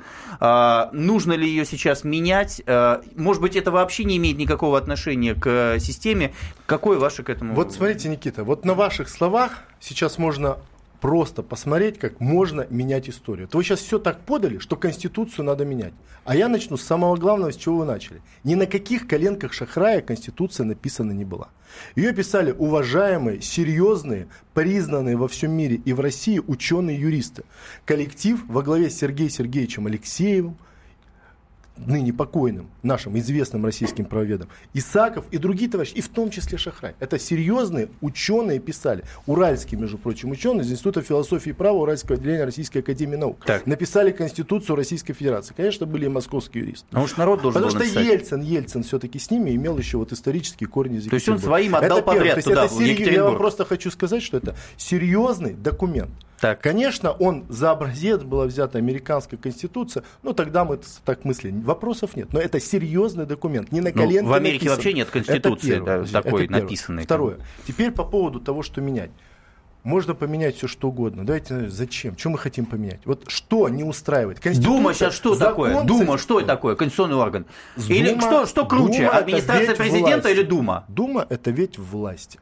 Так, Значит, администрация президента? Сейчас, сейчас я отвечу на это. Значит, вот смотрите, Конституция, она отражает какой-то какой баланс сил. То есть она да. отражение того, что происходит. Вот общество Именно в тот момент. У нас есть закон... Да не в тот в момент. момент принятия? Да нет, у нас есть принципы, речь о принципах. У нас законодательная, исполнительная, судебная власть. Все, точка. Так. Теперь вы говорите, вот, кто там сильнее, дума, не дума. Но вы видите, у нас у трех властей власти – у трех ветвей власти, да, от президента, администрации президента, так. сильный руководитель. Да как что значит не Ну не конституционный. Они исполняют законы, волю президента. Да не могут они исполнять законы. Ну что мы спорим сейчас? Они же, канцелярия мы, президента. Мы же о фактических вещах. Мы сейчас говорим о фактическом положении. Вот, именно об этом я говорю. Этих, Конституция это не определяет. этих институции, правительство, ну. Парламент, Совет Безопасности, парламент, что это? Подождите, парламент и политический блок администрации Совет Федерации возглав... для чего? возглавляет сильные политики. Так. И от того, как сейчас Володин, если вы уж говорите о Думе, вас же интересует вопрос, как Володин с Кириенко и с Медведевым значит, найдут общий язык. Я вам на него отвечаю. Значит, это три сильных политика, возглавляющих три мощнейшие российские институции. И каждый из них будет делать свою институцию сильной максимально, насколько это возможно в рамках закона. Понимаете? Так. Володин будет делать сильную Думу, Медведев будет делать сильное правительство. Так. А, а, Матвиенко, будет, а делать, Матвиенко будет делать сильный Совет да, Федерации. Но у нас Совет Федерации такими полномочиями, каких вы мечтаете, он не обладает. Это, это Верхняя Палата. Верхняя Палата, но у нее полномочия такие, что Вопрос. сильно она не в Конституции влияет. нужна сильно она вообще? не влияет. Нужна, конечно. Нужна. Просто вопрос в том, что у нас Верхняя Палата что? Она раньше была представительство регионов в чистом виде. Да. Теперь это представительство немножко... Представители представители регионов. Принцы, они сейчас представители там, губернатора, а не региона. И законодательное собрание. Да, давайте поменяем немножко, давайте mm по-другому будем избирать. Но эти все вещи надо начать с того, для чего нам это нужно. Хорошо. Что, ну, что вы хотите поменять? Хорошо. Вот вы мне скажите. Скажите, что, ну какое? вот у меня вопрос. Что Свобода слова, поменять? вероисповедания, там, переписка ну, тайна или что-то еще. А тут нас говорят о цензуре, да? Недавно вот выступал товарищ Райкин, да, э, по этому поводу. Есть цензура или нет? Удовлетворены, удовлетворены люди вот теми вы статьями, когда пишете в Фейсбуке, так. Кто вам говорит, какие слова вставлять? Нет, Facebook это я. Несколько Какой тысяч человек. Да, Несколько окей. тысяч человек это да. приравнено к СМИ, между прочим. Согласен. Вы СМИ. Первый канал. Вас кто цензурирует? Окей. Вас лично кто цензурирует? А, еще раз, меня нет. Все, меня нет. Пишите, меня, меня нет. Никто, Первый канал. Кроме вашей совести. Первый канал. А Хотя, с другой стороны, канал? мы на комсомольской правде. А что первый канал? Ну что первый канал? Ну, первый канал. Почему там нет Навального? А почему вас никто нет Навального? А знаете, кто вас цензурирует? Так. Вас потому что Никита Исаев. Верно. Потому что вы собственник этого СМИ. Вы главный редактор, вы да. еще и журналист, Верно. уборщица, и все в этом Почему СМИ. на Первом канале на нет Первом Навального, канале скажите? работает несколько сотен, а может даже тысяч человек. Так. У него есть акционеры, так. которые определяют, что делать, что не делать. Ага. Так же, как и в любом другом СМИ. Вы думаете, есть То есть они не идут советоваться в администрацию в мире, президента? Вы думаете, в мире есть какие-то независимые СМИ, у всех собственники есть. Во всем мире руководители Fox News и прочее. И мы это сейчас так видели. вы же говорите, в Америке цензура. мы видели. Вы же говорите цензура. Вот в Америке цензура. Мы А-а-а. сейчас видели, когда все СМИ гнали за Хиллари, топили за Хиллари против Трампа. Это что, не цензура? Нет. Что они не хотели Ну так вы говорите, у нас есть президента? цензура, получается. Я говорю, нет у нас. Я говорю, у нас так же, как и во всем мире. Все окей. Собственник СМИ сам Хорошо. решает, какую политику проводить. Также ходят они в администрацию американского президента и Хорошо, вопрос. Ну, Надо усиливать говорите? президентскую власть. Что не хватает Путину? Еще раз говорю, потому что администрация президента не конституционный орган. Да что значит не Ну вот так. Его задача обеспечивать баланс между ветвями Значит, власти. Значит, у нас есть по этому поводу другие законы, кроме Конституции, где написано и про Совет Безопасности, где написано и про администрацию президента. Конституция, в одной Конституции невозможно все описать. Это закон, Возможно. определяющий принцип. Нет, Ну, невозможно. вот, кстати, друзья, Ну, вот, нет, вы, вот вы невозможно. сейчас Так говорите, Америке, тут говорите, а что там пишет Ну, слушатель? где? Есть, за- для чего-то, если бы все можно было в Конституции описать, приняли бы одну Конституцию, дальше бы никакая дума не Есть нужна была. федеральные Никита, конституционные законы, которые на ее базе Ну вот на базе для начала нужно пустить Конституцию в широкий тираж, чтобы каждый мог за углом купить, почитать, а не цитировать бредовые реплики, выкидываемые в общество Ну, зайдите в пятой интернет, ну, колонной, это в а потом уже доступе, ну чё а, можно спросить Пятая народ, колонна это я, да? Ну-ка, Никита, еще? Нет, вы просто провоцируете здесь, специально провоцируете. Вы истинный патриот, были в партии Родина. Вы просто да? сейчас провоцируете, специально встаете на другую позицию, чтобы мою позицию, так сказать, государственническую немножко оттенить. А я наоборот спрашиваю, а вот может быть, усилить президента? А в душе вы, вот смотрите, деле... Э, э, Матео Ренци сейчас, да, ну не сейчас, неделю назад ну, в Италии другая, пытался усилить свои полномочия за счет, за счет парламента. Ему народ сказал, нет, на референдуме. И он взял, написал заявление об отставке, ушел. Но он лидер, но у них есть президент, есть парламент парламентская, у них другая система. У них президент слабый в Италии. Что там президент? Ничего ну, он не хотел, решает. не, я же не о президенте говорю, я говорю о премьер-министре, который забрал, хотел забрать функцию у парламента. Ну окей, парламент ладно, понятно. Отдал. понятно. Вы думаете, у нас сейчас парламент тоже что-то отдаст, такой сильный наш парламент? Понятно. С сильным руководителем, тоже ничего не а, отдаст. Я напоминаю, наш студийный номер телефона 8 800 200 ровно 9702. А, нужно ли нам в стране поменять Конституцию? Также принимаем WhatsApp-сообщение номер 8 967 200 ровно 9702. Пишет слушатель, смотря э, что и как будет отражено в этой Конституции, как все это будет исполняться. Например, в нашей Конституции прописано, что у нас социальное государство. Вопрос, вы видите что она социальная? Я? Нет, пишет слушатель. Ну, отлично, ну, отлично. Ну, то есть то, что у нас пенсии выплачивают, это не социально. То, что у нас пособие на многодетных, это не социально. А то, что заморожен материнский капитал до 2019 года. Что а то, что пенсиям Я вот отоварил не... свой материнский капитал месяц назад. Ну? Ну, а он заморожен что? до 19 года, не, не знаю, повышается что... по инфляции. Я не, ну что значит, типа, ну, я, так. слушайте, ну не, я вообще не понимаю. Нету материнского капитала в других странах, у нас есть. А вы знаете, например, в Хабаровском крае за третьего ребенка там не только дают, так сказать, э, проценты по ипотеке, а дают землю и так. гасят полностью всю ипотеку, не проценты. Это вот этот гектар дальневосточный? Нет, это просто правительство а, Хабаровской. Дальневосточный mm это федеральные деньги, mm а это э, региональная программа. То mm есть, ну как не социальная? Конечно, социальная. В Китае вообще никаких пенсий нет. Угу. Сколько детей нарожало, не пусть тебя кормят. А у нас есть. Это второе. Я предлагаю вопрос про Конституцию формулировать. Не надо ли нам вообще менять Конституцию? А, ребята, если что-то нужно, скажите, что поменять. Конкретно надо говорить, а то так, надо, не надо. Ну, давайте все снесем опять. Хорошо. Ну, у нас 17-й год как вирус какой-то, понимаете? Скажите, 17-й ну, вот, а год, давайте пишет, все, слушатель, все разрушим. Слушатель ну, пишет, такое? слушатель пишет. А, он, а, текст Конституции может и неплохой, но ничего не работает. Попробуйте в суде, особенно при рассмотрении административного дела, сослаться на то, что существует презумпция невиновности. По сути, в глазах ГИБДД ты всегда не прав. Ты должен доказать, что было невиновен, что противоречит Конституции. Михаил. Ну, ну я не могу понять. Что значит, что значит нужно доказать? Ну останавливает гаишник, говорит, вы тут повернули. Я говорю, послушайте. А он Конституцию пос... ему вместо прав. Ну какую Конституцию? Ну, вы, ну он действует, гаишник, в рамках э, закона о милиции и э, кодекса об административных правонарушениях. Ну уголовный кодекс еще. Ну, ну что, ну, да, разговор, ну я, не, я не понимаю. Хорошо. То есть это просто, знаете, типа, мне все не нравится. Все почему? Почему он думает, что в Конституции должен штраф быть прописан? Конечно, нет. Потому а... что это все как раз то, что нужно постоянно менять. Не работает штраф, надо увеличить его. Дмитрий, а, а Конституция, она надолго, наверняка создана. Дмитрий, такой вопрос. Значит, Конституция предусматривает, кстати, внесенные изменения в Конституцию, что срок президентства у нас сейчас не 4, а 6 лет. Да? Это произошло еще э, во времена э, Дмитрия ну, Медведева. Да, Медведева. Да, когда да, это верно. все происходило. Скоро у нас выборы. Э, ну, вернее, через полтора года, чуть меньше, в марте 2018 года. Через президентские один выборы. год и три месяца. Да. Вы сегодня говорили о том, что у нас не должно быть конфликтов внутри общества.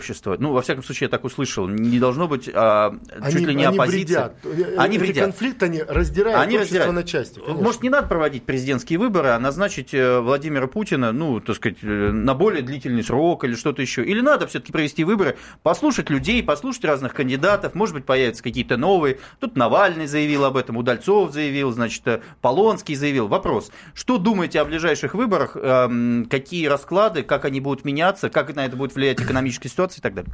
Ну, смотрите, ситуация тяжелая. С одной стороны, непонятен, так сказать, внешний контур, потому что пока Трамп, который президентом избран, еще не вступил, э, ничего не начал делать. Хотя у нас ожидания как бы позитивные от Трампа. И Но... вот про наши ожидания в уже внутренней политике мы поговорим в следующем блоке. У нас в гостях российский политолог Дмитрий Гусев. С вами Роман Главанов, Роман Карманов, Никита Исаев, Ирина Володченко. Оставайтесь, обсудим дальше тему Конституции.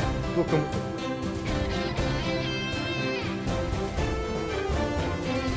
Внутренняя политика.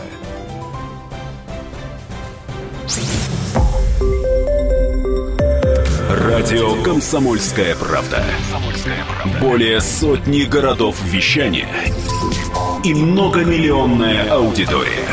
Хабаровск 88 и 3 FM. Тюмень 99 и 6 FM. Кемерово 89 и 8 FM. Москва 97 и 2 FM. Слушаем всей страной. Наше политическое ток-шоу продолжается. Вот завершающий блок нашего разговора. Напоминаю, у нас в гостях российский политолог Дмитрий Гусев. С вами Роман Голованов, Роман Карманов, Никита Исаев, Ирина Володченко. А, говорим мы о внутренней политике. Вы, также вы можете подключаться к нашему разговору 8 800 200 ровно 9702. Также принимаем WhatsApp сообщение номер 8 967 200 ровно 9702. Можете поспорить с нашими экспертами и выразить свое мнение. А, Да, мы ушли на том, что э, все тут возбудились кандидаты в президенты. Э, мы перечислили некоторых. Это, значит, Явлинский, который сразу как проиграл выборы в Государственную Думу, сказал, что он пойдет в президенты. Э, сейчас, соответственно, Навальный. Потом жена э, Удальцова общем, сказала, что мы хуже, пойдет, что мы хуже Навального. А мы тоже пойдем, как бы, ну, Удальцов, видимо, не может сам сказать. Ну и Полонский еще там месяц назад, э, когда его снова показали такого Потлатова, сказал, что он тоже пойдет в президенты. Э, внимание, вопрос. Что думаете вообще о президентской кампании, куда все это пойдет, э, есть ли у всех этих ребят шансы, кто может появиться и так далее. Смотрите, ситуация сложная, я уже начал говорить, сложная внешняя ситуация, раз. Второе, с экономикой не так все хорошо, и мы видим, что все сидели, ждали конца года, будут ли деньги в бюджете, заткнем ли дыры. Ну, заткнули. Роснефть ну, кстати, продали. еще не пришли деньги сегодня, сказали. Ну, ну Эти вопросы эти, ну, к правительству, ну, сказал опять, Песков. Вот вы что вы вот все цепляетесь? Мы же говорим о больших, серьезных принципах. Ну, придут эти деньги, ну, не сегодня, завтра они придут. Ну, чего? Значит, в общем, ситуация сложная. Путину побеждать будет сложно. То, что он победит, это, мне кажется, не вызывает ни у кого сомнений, но это очень большой риск. Что-то, что, в чем риск состоит? Вот есть такая вещь электабилити, побеждаемость. Это значит, все уверены, что Путин победит. А если я знаю, что Путин победит, что я вообще на выборы пойду? И представьте, придет у нас на президентские, там не 60% населения, а 30%. И что тогда все скажут? О, так мы не выбрали, всего треть пришла. Понимаете, это очень большие риски. Как их делать? Как их преодолевать? Ну, наверное, вот сейчас новый руководитель политического блока администрации, Кириенко, Войно, значит, они эти вопросы будут решать, будут думать. Дело серьезно. Очевидно, мне кажется, надо какие-то вещи менять в избирательном законодательстве. Например, переносить день выборов на более, так сказать, э, на время, когда можно, может быть явка выше. Например, изменять какие-то вещи, связанные с регистрацией. А когда явка выше? В марте, по-моему, самое оно. 17 год. В апреле лучше, если уже говорить март-апрель, то лучше в апреле, там, ну и так далее. Значит, есть что а порог поменять. явки нужен? Графур против всех возвращаем? Может быть, может быть, может быть. Но это все, понимаете, это все надо обсуждать. Я-то за что? Я могу сейчас много идей накидать, что поменять. Но это все надо садиться, обсуждать политологами, политиками. Так. Надо обсуждать, потому что ну, вопрос назрел. Решим, ничего не надо менять, но давайте не будем менять. Вот это первый блок, который очень важен. Это здесь много зависит от законодательства. Второй момент, значит, про кандидатов. Понятно, что мы, с одной стороны, предвкушаем скукотищу. Ну, будет Жириновский. Ему было в прошлом году, по-моему, или в этом году 70. 70, Зюганову да, 72. В этом, по-моему, 70. Жириновский, думаете, пойдет на выборы? Не, я сейчас говорю, мы предвкушаем скукотищу. Пожилой Жириновский, ну просто... Престарелый. Престарелый. Престарелый Зюганов. А Трампу сколько лет? Трампу 70. Значит, Зюганов будет 75 э, ну, 2018. Этому, да, но мы пока к этому еще 74, что осень день рождения. Но мы пока еще до этого не дошли. Мы считаем, что все-таки после 70 у нас, так сказать... Э, Кто из молодых вот, может там появиться? Значит, вот появляются новые ребята. Понятно, что Навальный, конечно, основной вот из этой всей категории, из всех этих, э, всех этих ребят. Значит, но Навальный, конечно, метит в Путина, а стреляет в Собянина. То есть для меня, например, факт, mm-hmm. у него в программе есть первый пункт. Ребята, Москва жирует. Да у нас с этого, Ельцин у нас с этого начинал. Он хочет Е- разменяться Ельцин на мэрство? Говорил, Москва там, значит, жирует, давайте мы, так сказать, поменяем. Он хочет разменяться на мэрство? Ну, конечно. У нас а, мы, выборы мэра Москвы осенью 2018 года. Через полгода после президентских. У него голосующие за Навального, они находятся в крупных городах миллионников, Москва, Питер в первую очередь. Он соберет здесь 30% и с ними заходит на, на мэрский выбор. Это раз. Второй у него в пункте программы стоит пункт программы, то, что он вчера озвучил. Ребята, Москву надо раскулачивать, они жируют за счет наших денег. Давайте эти переносить доходы, доходы туда в регионе. Понимаете? Вот мне кажется, а что другие важно. разве об этом не говорят? Где? Хорошо. Все остальные. Ну, ну, межбюджетные кто? отношения, да, обсуждался вопрос. А, а еще кто молодые? Вот тут недавно в Они Facebook важно. был запущен вопрос, как какие задачи, какие задачи Ну, привлечение на людей на выборы. я, например, сказал. Ну, но это не привлекает людей на выборы. Навальный, когда участвовал в выборах мэра Москвы, если вы помните, явка была 32% или 33%. Кто вместо Зюганова, кто вместо Жириновского может нарисоваться? Да, смотрите, вопрос в том, кто какие задачи перед собой ставит. Но есть если, поляна. Если они, ну, есть поляна. По 15% есть, у каждого. Они, они когда мы хотят? должны узнать о новых этих людях? Когда? Чтобы я, они успели хоть что-нибудь сделать я, я, я, думаю, что это, я думаю, что это все будет э, появляться ближе к лету. У нас летом э, 15 губернаторских, 6 заксобраний, Плюс у нас в сентябре. есть в сентябре, да. Угу. У нас плюс, э, ну или компания летом идет. Плюс угу. у нас есть несколько мэров, плюс у нас есть несколько городских дум э, крупных городов. То есть, в принципе, будет достаточно много компаний в стране. Я уверен, что еще некоторых губернаторов снимут. У нас количество выборов увеличится. То есть, у нас будет очень много выборов. Примерно там треть страны Значит, ну, будет, это депутаты будет, будет местные, выбираться. региональные начальники, вот, которых никто не знает. Вот это как раз Федеральные для партий, фигуры. для партий. Это как а. раз шанс опробовать своих людей, понимаете? Угу.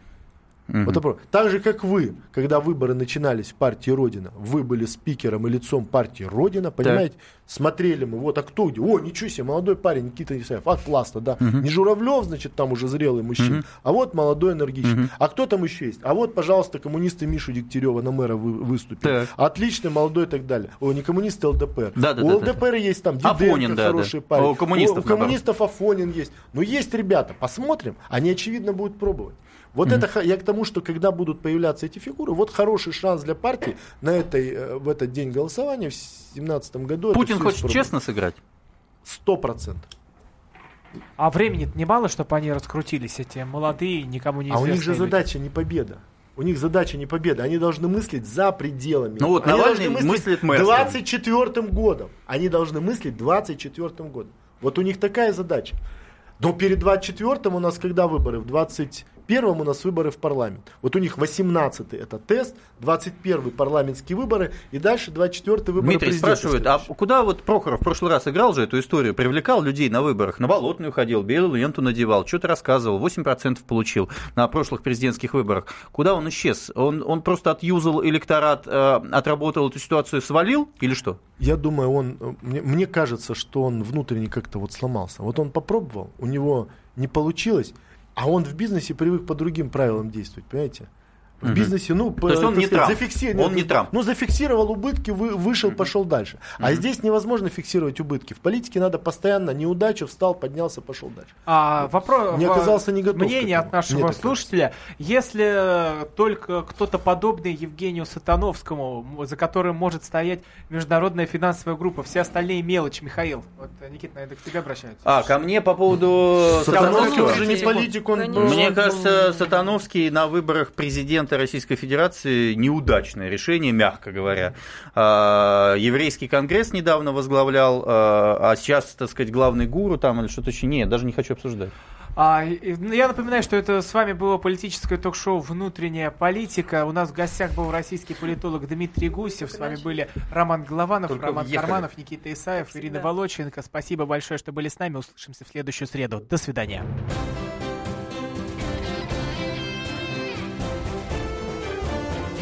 Внутренняя политика.